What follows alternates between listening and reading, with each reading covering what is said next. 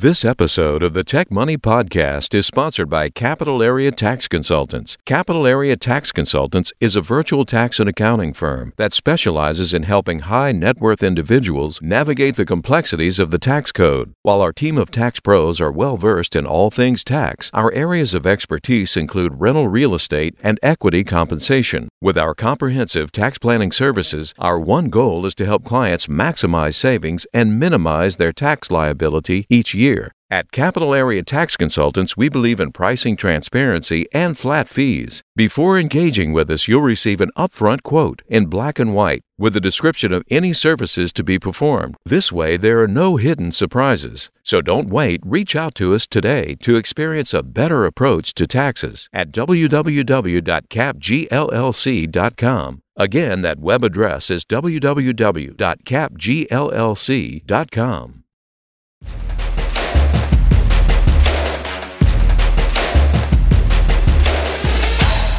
Welcome to the Tech Money Podcast, where the worlds of technology and personal finance collide. Hosted by certified financial planner, speaker, blogger, and self proclaimed personal finance nerd, Malcolm Etheridge. Each episode aims to make you just a little bit smarter about your money, all from the perspective of the tech professional. Without further delay, here's your host.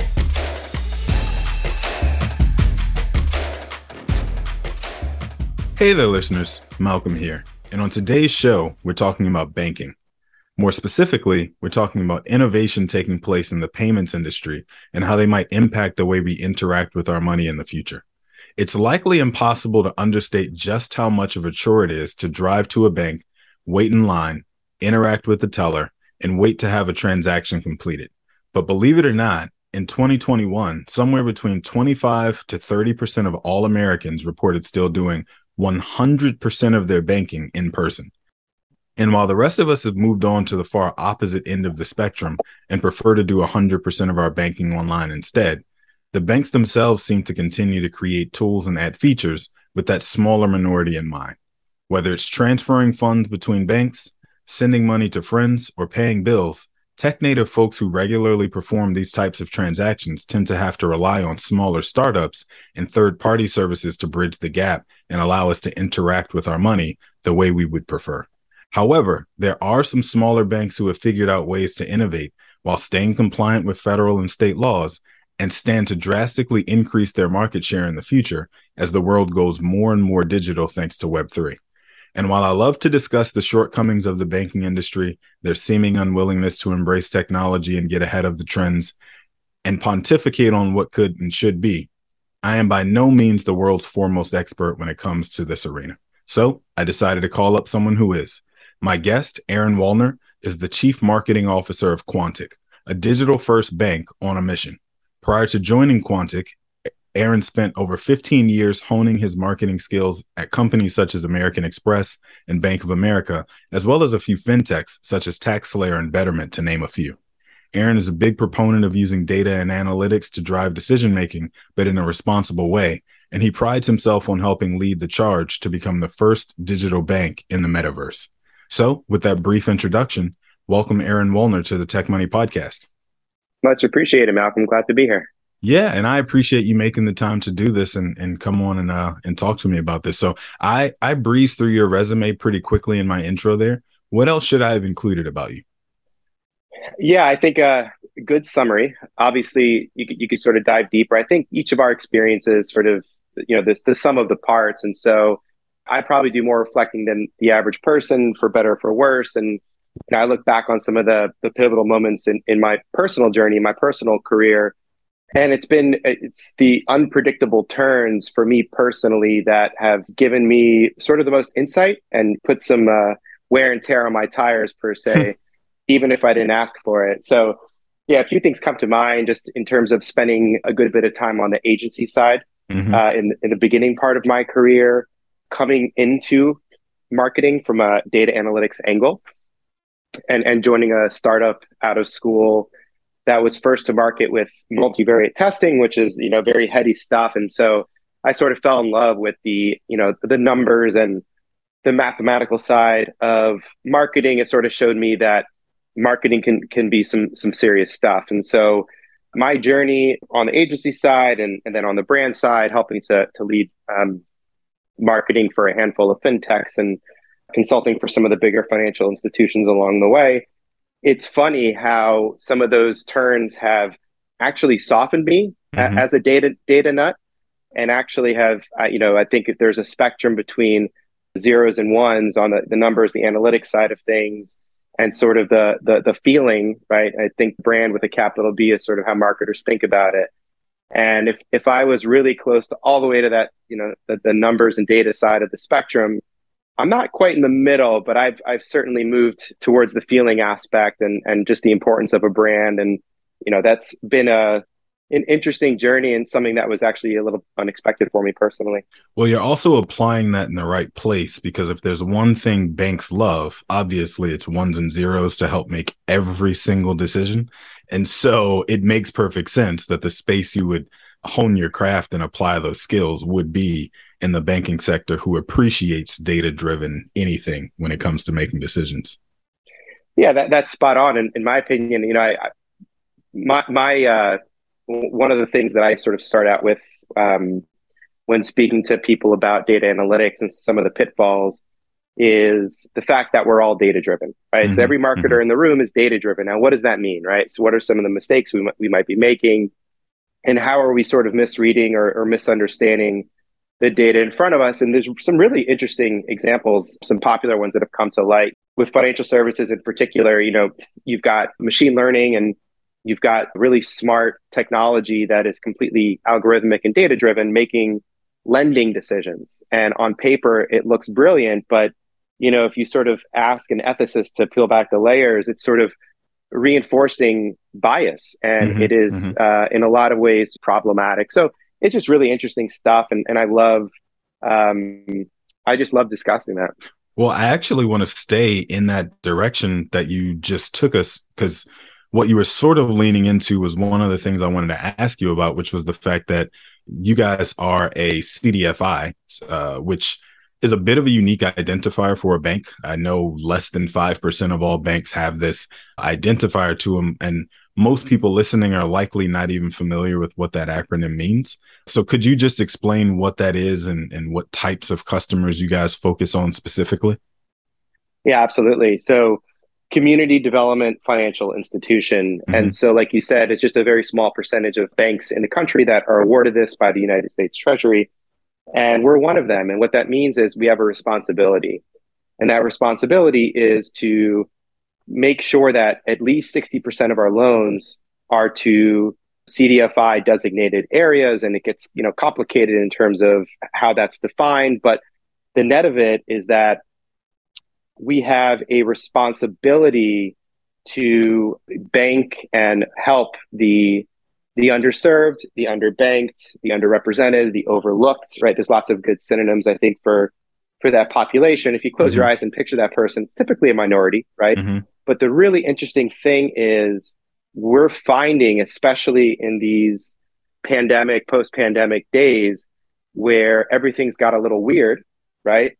it's the gig worker too. It's the freelancer. Mm. It's the person who's sort of found themselves in between things. And so, you know, one of our bread and butter products is, is non-QM mortgage lending. Mm-hmm. And we just, we end up helping a lot of really good, hardworking, self-employed gig worker, freelancer type people, where if you sort of close your eyes and, and picture that, you know, underrepresented population, that may not be who we're helping every time. Yep so it's just really been a uh, a nice journey. But at the end of the day, we feel like we're helping people that other banks can't or won't, and that that that feels great. Yeah, to that end, I saw online that you guys are responsible for issuing something like two billion dollars in mortgages to date, and over I think the the stat was over seventy percent of those loans uh, are done in lower income communities. That's that's pretty significant, especially since you said the threshold is sixty percent.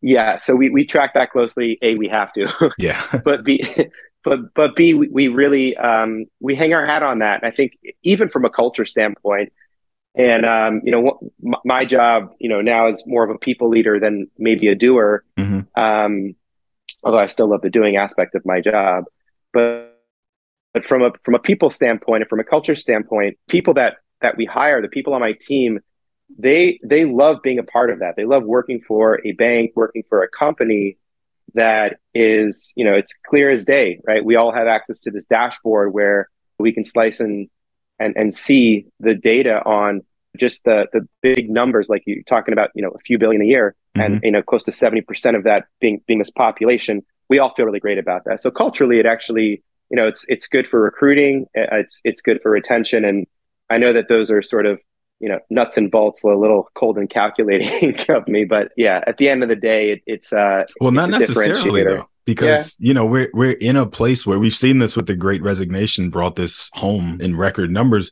we've gotten to a place where younger workers are no longer the minority in the workplace and younger workers typically want to work for places that they feel good about, right? That's the reason you're seeing so many CEOs having to come out and be way more vocal about social issues than they ever thought they would have to be when they became the CEO of Disney or Apple or something like that. And so I think it does actually help, at least to a little extent, with onboarding new employees or attracting new employees just being able to brag about those numbers that you're actually doing the things in the community that all banks say that they care about doing.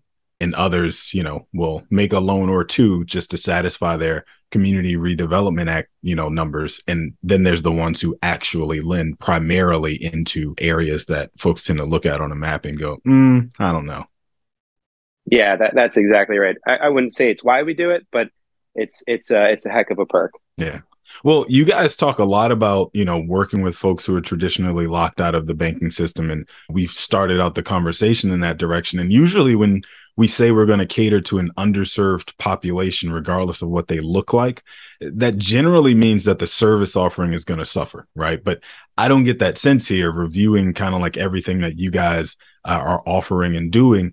Uh, in fact, you guys are actually kind of leading with technology. I can't even say kind of because you're a digital first bank. You guys are leading with technology, which, you know, I'll get to in a moment. But my question here is what do you think has been the benefit or even secret sauce, maybe, of working with folks in this community who are traditionally overlooked?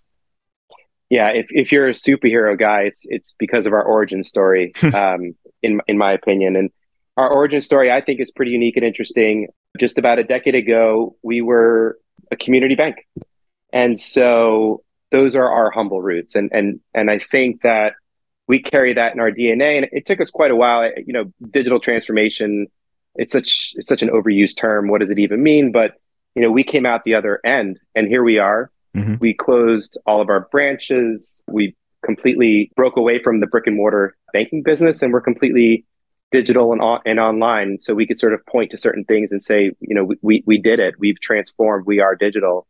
The journey was not short. The journey was not easy. But sort of to answer your question on how do we deliver great service as rates rise as the market continues to be more volatile it's because of our origin story. It's because of our humble roots as a community bank. And being digital first tends to also mean being a little hands off right? Mm-hmm. I think it's you know the the best example that comes to mind right now is you know a chatbot, a chatbot as opposed to talking to a human. Yep. And while that's an efficient solution for the right circumstance, I don't know about you, but I don't love talking to bots. And so we we we take that sort of community based approach that sort of um, you know that was our foundation that was our beginning mm-hmm. and we try and apply that human aspect so we're actually really great at service particularly on the mortgage side we've got these really incredible, talented, uh, whether it's loan officers or account executives or you know our operations is top notch. And so, yeah, I think that it's a fragile balance between being digital first and customer centric. And again, those are buzzwords, but day to day, how do we make those things real? Well, for the record, really quickly, I don't mind bots when they do actually agree to give me a refund for the thing that went wrong. It's when they say, sorry, we can't send you a refund that I'm like, I need to talk to a human. This is clearly not going the way I expected. But I, I, I digress. But but what you're getting at and where I was initially alluding to is one of the reasons I wanted to have you on. It's that I find the innovation that you guys have built into your service offerings to be pretty refreshing from a, a, banking standpoint. Like the fact that you offer a Bitcoin rewards checking account. I haven't seen that anywhere else just yet, not at any of the major banking institutions, at least. Right. And so, like, banks are traditionally known for being slow to adopt change and offer new technologies. So, how is it that you guys are able to move faster than like a Bank of America or JP Morgan Chase, for example, and innovate so quickly since you operate under similar rules? We definitely operate under similar rules, right? It's a heavily heavily regulated industry for really good reasons, and we're no exception to that. However, we're nimble, right? So because of our size, you know, one of the things that sort of we say to one another on a weekly basis is Bank of America, we are not. And we love being David, right? Yeah. Not Goliath. And and so going to like battle tactics, right? How do you how do you play to your strengths and use that to your advantage? And we are we're nimble. And so we really have leaned into that in in the form of innovation. And we've really fine tuned how we innovate. And so the first sort of blockbuster innovation two years ago almost was uh, the Bitcoin rewards uh, card that you're alluding to. Mm-hmm. Uh, that was not easy, as you might guess, right? We're talking about a you know a traditional banking core backend system, uh, legal compliance, right? All the stuff that comes with being a bank. Not to mention, crypto is this thing that mainstream. I mean, if you step back and think about it, you're talking about decentralized finance and how to incorporate that into a centralized system, yeah. right? Just bigger picture. And those two things just are diametrically imposed. And so we weren't trying to crack that nut, right? I think one of the big things that we do is not take our innovations too seriously. And by that, I mean, we're not trying to solve world problems here right? We're trying to bring innovation to finance in fun and meaningful ways and play into people's passions. And so, mm-hmm. if you're a crypto enthusiast or you're crypto curious, well, here's a product for you, right? Yeah. And and the beauty of that product really is that I own crypto, but it, it took a lot of self motivation to learn about it, to dip my toe into it. It took some courage, right, to jump in with my money. And so, how do we lower that bar for people who are crypto curious? And the beauty of this product is that you can sort of sit back. So it's not a lean forward approach to crypto. It mm-hmm. is a lean back. You can you can earn it in the form of a reward. So you're not investing your money, you're earning and you're you're you're into crypto and it's fun, right? Which now I think is you're in on the conversation. I think that probably makes it an easier way to be in on the conversation for the majority of people, right? If I think about I won't even say my parents specifically because there's no way in hell they'd ever trust their money to, to Bitcoin. But like if I just think about folks that are not of this early adopter Gen Z millennial generation that immediately looks at it and goes, I'll try it. I trust it. I have trust for online banking systems and tools anyway. I have trust in my money being online anyway. I'll try it. But I think it gives people who are skeptics like myself, who's an old millennial, who's skeptical of basically everything, it gives people like me the ability to say, I'll try owning, you know, a fraction of a share of Bitcoin without having to, to do too much extra to get there, right? It's me sacrificing the rewards I would get from my Amex card, for example, and instead getting them from my debit card. Okay, I can make that leap, but it's not too far fetched, right? Versus me cashing out a portion of my brokerage account and investing that into a fraction of a Bitcoin, right? Like it, it just makes it easier to get there to your point we lowered the bar right right and and to do that was really rewarding and to be truthful here as as a marketing guy, right? We we create personas, we do market research, we prop up campaigns with all sorts of information and, and assumptions and and all that stuff that goes into you know marketing a new product. And you know our our primary persona here were crypto enthusiasts and early adopters, just like you're saying. We mm-hmm. pivoted pretty quickly, realizing that the early adopters of our Bitcoin rewards card were not crypto enthusiasts they were the crypto curious. And so we pivoted pretty quickly and and played into that and changed our marketing and our messaging. But that to me as just, you know, when I think about learning experiences, you know, that's a really good example of sometimes I love being wrong, you hmm. know. All right. So as we get back into this, let's let's talk about payments for a second, right? Because that's where I teed this up as kind of the focus. And earlier this year, you guys launched a, a contactless payments ring, which again, I had never heard of before, but basically it seems like you guys have taken contactless payments a step further and instead of using my iPhone and tap and you know make purchases that way, I can now use a ring instead. Is that it or am I characterizing this incorrectly and making it too simple?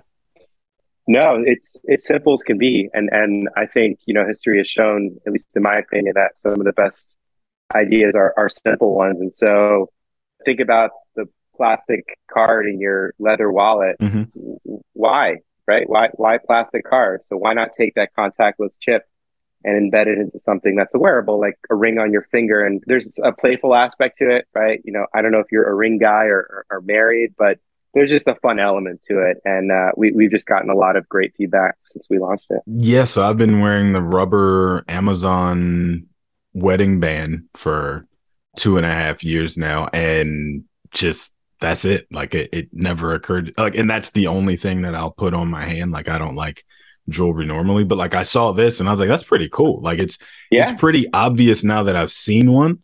But where did that idea even come from? Yeah, so you know, we we are obviously looking for great ideas on a regular basis. I mm-hmm. think that to practice innovation, it's not okay. Once a quarter, we're going to innovate, right? I think that it's it's an attitude. It's something that you you are conscious of in your daily routine. And so, you know, we were going to some trade shows, and one of the trade shows we went to a few years ago, uh, we met a vendor that had had some of this technology and we did some more research and just found that this didn't really exist in the US mm-hmm. and really nowhere in the world, quite frankly, at that point. And so we just got excited and, and we ran with it with the right amount of due diligence. But I think the point is, is that when you, you know, when you see a great idea, right, it, it's sort of the, um, you know, when you see it and it's a little bit of a, a delicate approach, right? Because you could just point to something and say that that that's the thing. Yeah. But on the other hand, I think that we've developed a pretty keen sense of what works for us, what fits with our brand identity, where can we make an impact, what is the market really hungry for, and we just sort of quickly concluded that the market was hungry for contactless payment to be made sort of simple and fun, and we well, brought it to market. But can you explain the mechanics a little bit though? Like, how does the ring actually get access to my checking account details and store it? Since, from what I could tell, it doesn't look like there's any electrical component to it.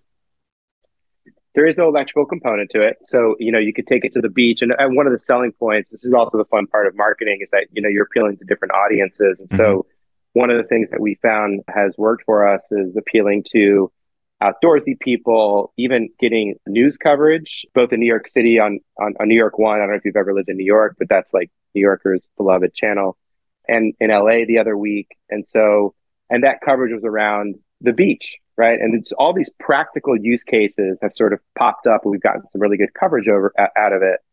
But anyway, all that to say, it is water resistant. It is made out of a type of ceramic, so it's very sleek, very light, very sort of modern looking and inside of that lives the same chip technology that lives in your, you know, plastic card. Mm, okay. Yeah, that that makes it make sense. It uh, it's obvious after you say it, like it's the same technology as your card. Well, there's no power source on my card either, right? That's like, right. So, yeah. You, so I don't I don't know if you charge your card when you you know get home at night. I don't have that Amex. like I'm I'm I'm working on it, but I don't have that one. Me neither. But but so like why is payments a thing that you guys decided is important enough or or enough of a pain point to go and try and disrupt, right? Like I, my Amex I keep referring to has contactless payment capabilities built into it, right? And so does my cell phone that I mentioned before. Why isn't that good enough? Well, let me ask you, do you use on, you know, on your average purchase, do you typically insert your card or hover to contactless? I don't go anywhere and purchase anything in person at this point. So I'm a terrible, I'm a terrible use case for that question. But in the old world, back when, you know, life was simple, I did actually enjoy going and tapping the card and not having to actually swipe it and do all that stuff. But uh, the only place I can imagine, I can envision me using it in the last like 90 days is just to tap on the gas station, which is even a relief, like not having to swipe, insert my card in that thing that I'm always wondering is there something else tucked away in there trying to steal my credit card information? To be able to just contactless tap my card at the, the gas pump is even a big deal for me. and it's so much faster is what you notice when you start doing it right mm-hmm. yeah um, it's it's faster and like i'm not wor- again i'm a, a a person who's constantly worried about data privacy and like people trying to steal information and so like i'm always investigating the structure of this thing that i'm about to insert my card into wondering whether somebody has managed to piggyback it because that's how off how so often people manage to steal your credit card information. Right. There's that in the back of your head, right? Just that that story of people stealing your your information just by sort of that contactless payment approach. But I think that it's a really good example of us not trying to cure the world problem, cure the world's problems per mm-hmm. se, right? So, um, is there anything fundamentally wrong with payment? You could debate that a little bit, but at the end of the day, it kind of works, right? And so, I asked you that question about inserting your card because if you sort of think about it, and, and most people don't, right? It's just sort of a few seconds that is a part of your your day, but you know, inserting your card, and if you go travel somewhere and experience uh, in Western Europe, the contactless infrastructure mm-hmm. is so ubiquitous that it is almost everywhere. And so they're there and they're using contactless and it's fast, it's simple, it's easy. And if you sort of think about when you insert your card, it's like almost stressful, right? It's like keep it in, keep it in, keep it in, take it out, right? Like it's, it's, it's, yelling at you, right? And, and and I don't know about you, but like there's like it's a bit of like stress there, and you know unless you pause and and, and sort of meditate on it, which I don't think many people are doing, there there there is kind of something to solve there. And so we wanted to bring some joy to payment, quite frankly. And we did that. We delivered that in the form of a ring and and and you know the the folks that have become early adopters over the past couple of months, we've just gotten really incredible feedback. Yeah, I was thinking like you guys have to have seen a, a, significant spike in traffic just by rolling out something as simple as that because I saw it and immediately was like, "Oh, I need that." and it's not one of those things that you can say like it would count as an impulse thing an impulse buy quote unquote that you would just one time think you needed it and never really again because to your point our money is something we interact with on a daily basis and so the more times i have to deal with that friction of pulling out my card finding where my card is in some people's case having to pull the card out deal with the terminal all that kind of stuff being able to to reduce that friction makes life easier. It doesn't necessarily save me any money, but it definitely saves me some heartburn. And that's the part about the American banking system that has just driven me crazy to this point because as you're saying, there's so many other countries that have already adopted things like instant money transfers, where the ACH system has been around the way it is since like the mid 60s. And anytime you talk to somebody who leads one of the big six banks, they're kind of like, well, that's just the way it is. We need this time because blah, blah, blah. And in reality, you don't necessarily need that time. Because if I'm willing to pay a, an extra dollar or five dollars or whatever, somehow you seemingly can get the money there instantly. But if I'm not willing to pay the extra fee, then it takes three days to make an ACH transfer, right? Like, and I'm being a little bit intentionally negative here in describing it because those are sort of the pain points that I've seen other countries manage to get past somehow, even though a lot of them operate on similar banking rules to what we have here in the US? It's a great question. If others have figured it out, why can't we? Right. Yeah. And so, from a business standpoint, even from a marketing standpoint, what we're doing is reducing friction, like you said.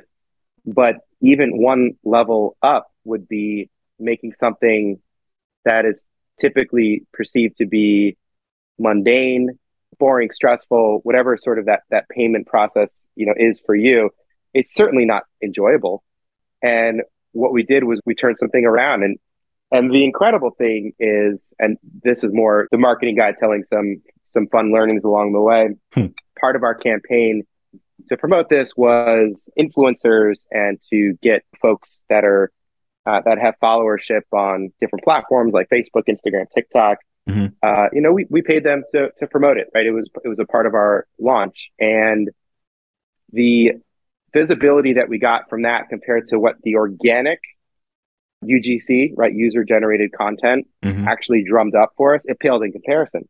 because people loved it. The people who used it, what we found was was that more often than not, and this is imprecise, it's not scientific, but in my experience and in, in, in those of the folks that we've spoken to and customers and and sort of collecting early data, more than half the time, you'll get a reaction. And how cool is that, right? Yeah. You'll actually start a conversation in a day and age where we're all just a little bit more cautious, right? I don't know about you, but I'm just a little bit more cautious out there. I'm cautious and, about everything, Aaron. I, am scared right now, right now.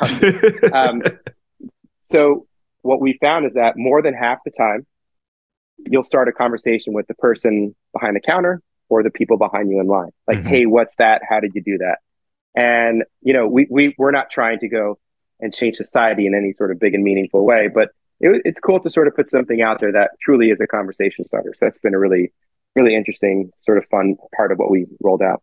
Yeah, I, I again I saw it and I was just like, what the heck is that? Like, and why doesn't Bank of America or Wells Fargo already offer this, right? Like why is it a but it's it's usually the inverse. It's usually smaller uh smaller firm has to create the thing, get enough people using it to where mid-size and larger scale banks get jealous and figure out a way 10 years later to incorporate it.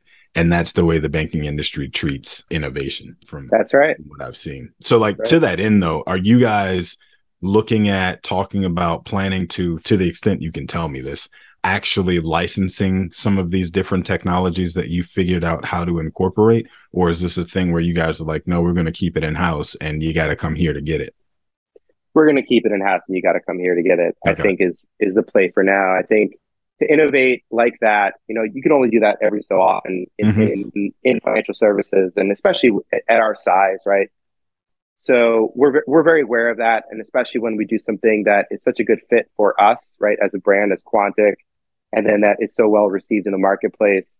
That that's something that we want to continue to sort of have ourselves. That that's ours. We did that, and to continue to sort of promote that and offer that to our customers. I completely understand. I I, I, was hoping that like fingers crossed when I asked that you were going to say, "Oh yeah, we've already like you know started partnerships with some of the other banks and this is going to be a thing you see everywhere soon but i also like completely understand why it makes more sense to keep it in house and keep it for your for yourself but before we get to get ready to wrap up since you guys have you know migrated your your business to online and this is a traditionally stodgy industry that doesn't embrace innovation very well but you guys have i think you might be uniquely qualified to to answer this what would your main message be to folks who are considering building a business in an industry that is traditionally slow to adopt change and embrace new technologies? I, I think the first piece of advice would be ask basic questions, right? I think that we all sort of just assumed that things are the way they are. You brought up a really good example with ACH. Why can't payment be instantaneous, right? And I think in an industry that is is stodgy, like you said, is slow and almost intentionally slow. Mm-hmm. You know, I asking basic questions about the fundamentals of how this whole thing is set up can really lead you to an insight, right? And and, and potentially a product and and potentially an offering. So we, we try and have that humble approach. We try and ask the basic question and and and why not? It goes back to the example of like why why does why does a piece of plastic have to be the way that you pay? Yeah. And that took us down a fun path. And so that's really worked for us. Awesome. Well, my last last question actually has absolutely nothing to do with banking, may not have anything to do with marketing either. So you can kind of relax your shoulders a little bit and, and, and sit back for a second. But let's say for a moment you never found your passion for marketing in the fintech sector, let's say. So you had to find a, a different way to occupy your days but money wasn't a factor in your decision making at all, what do you think you'd be doing right now? Honest answer is either on or near a beach. Okay. and and not necessarily, you know, sitting with the margarita in hand all day, but I think that environment plays such a crucial role in your mindset. Mm-hmm. And what I found is I'm I'm I'm happiest in the sun by the water right? I think a lot of people would probably share that. And whether that's, you know, a lake, whether that's a buzzing downtown, find an environment that makes you happy and makes you feel at peace, right? You just suggested I rest my shoulders. Yeah. There's a lot there's a lot to that, right? When your shoulders are easy, right? When your mind is at rest and calm, you can enjoy the process. And this is coming from a guy who was completely outcome oriented hmm. to a to a, to a fault and I and I've learned some some hard lessons along the way. But I I would pursue things sort of at, at all costs. And I've learned that and this is sort of common knowledge and so i think wisdom we all hold within but it's it's the journey it's not the destination. And to live that and to practice that is just so hard. And yeah fi- find your peaceful place and i think the rest will flow from there. Awesome. Well thank you aaron. This has been uh this has been great and i appreciate you being so so generous with your time. Where can people find you if they want to learn more about you and or Quontic after this goes live yeah, quontic.com and then LinkedIn. Happy to uh, meet and greet. So appreciate it, Malcolm. It's been it's been a bunch of fun. Awesome. Well, on that upbeat ending, Eric, why don't you go ahead and close us out, sir? I'd be happy to, but before I do that, I've got to say, Aaron, I am that guy. I'm the guy that went to the gas station in slip-on shoes, gym shorts, and a and a and a tank top, and got out of his car and then grumbled to himself because he grabbed his grandson's wallet instead of his. It looked very similar because it's actually my old wallet Yeah. that I gave him. And I got back in my car in a huff and drove back home without putting any gas in my car because I didn't have a ring or a you know, bracelet or necklace or shoot, I'd wear a headband at that point, you know, just to not touch anything, you know, because it's just gross at most gas stations. Anywho, I'm that guy. I just did that last week, seriously. So I'm, I love what you're doing. Thank you so much for sharing that. And I'm definitely going to be looking into it. Malcolm, of course, thank you for facilitating this podcast, bringing him on the show. And of course, our last thank you is always for you, listening audience. Thank you so much for tuning in and listening to the Tech Money Podcast with Malcolm Etheridge. If you have not subscribed to the podcast yet, please click the subscribe now button below. This way, when Malcolm comes out with a new podcast, it'll show up directly on your listening device. We humbly ask that you share this podcast, leave a review, and this will help others find the show. You can connect with Malcolm on social at Malcolm on Money. We'd love to hear from you and answer any questions you have, and you can do so by emailing them to podcast at tech-money.com. Again, thanks for listening today. For everyone at Tech Money, our hope is that this show helped make you a little smarter about your money. This has been the Tech Money Podcast.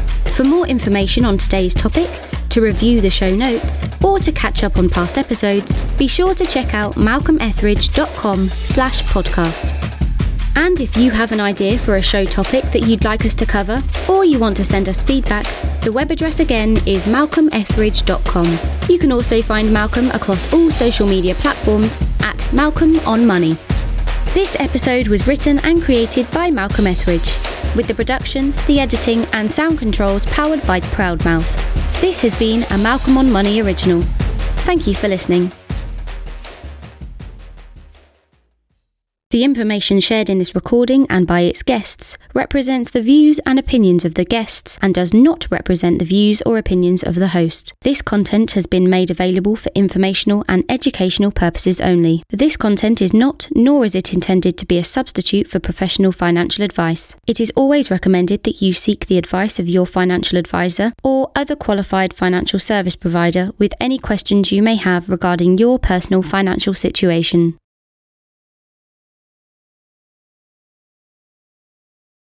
This episode of the Tech Money Podcast is sponsored by Capital Area Tax Consultants. Capital Area Tax Consultants is a virtual tax and accounting firm that specializes in helping high net worth individuals navigate the complexities of the tax code. With our comprehensive tax planning services, our one goal is to help clients maximize savings and minimize their tax liability each year. Our team of certified public accountants and enrolled agents is well versed in the latest tax laws, ensuring that you capitalize on every opportunity for strategic tax optimization. We anticipate changes and keep you up to date on opportunities to potentially reduce your tax bill in the future. With a focus on precision and strategic planning, we are your trusted partner both during tax season and throughout the year. So don't wait, reach out to us today to experience a better approach to taxes at www.capgllc.com. Again, that web address is www.capgllc.com com.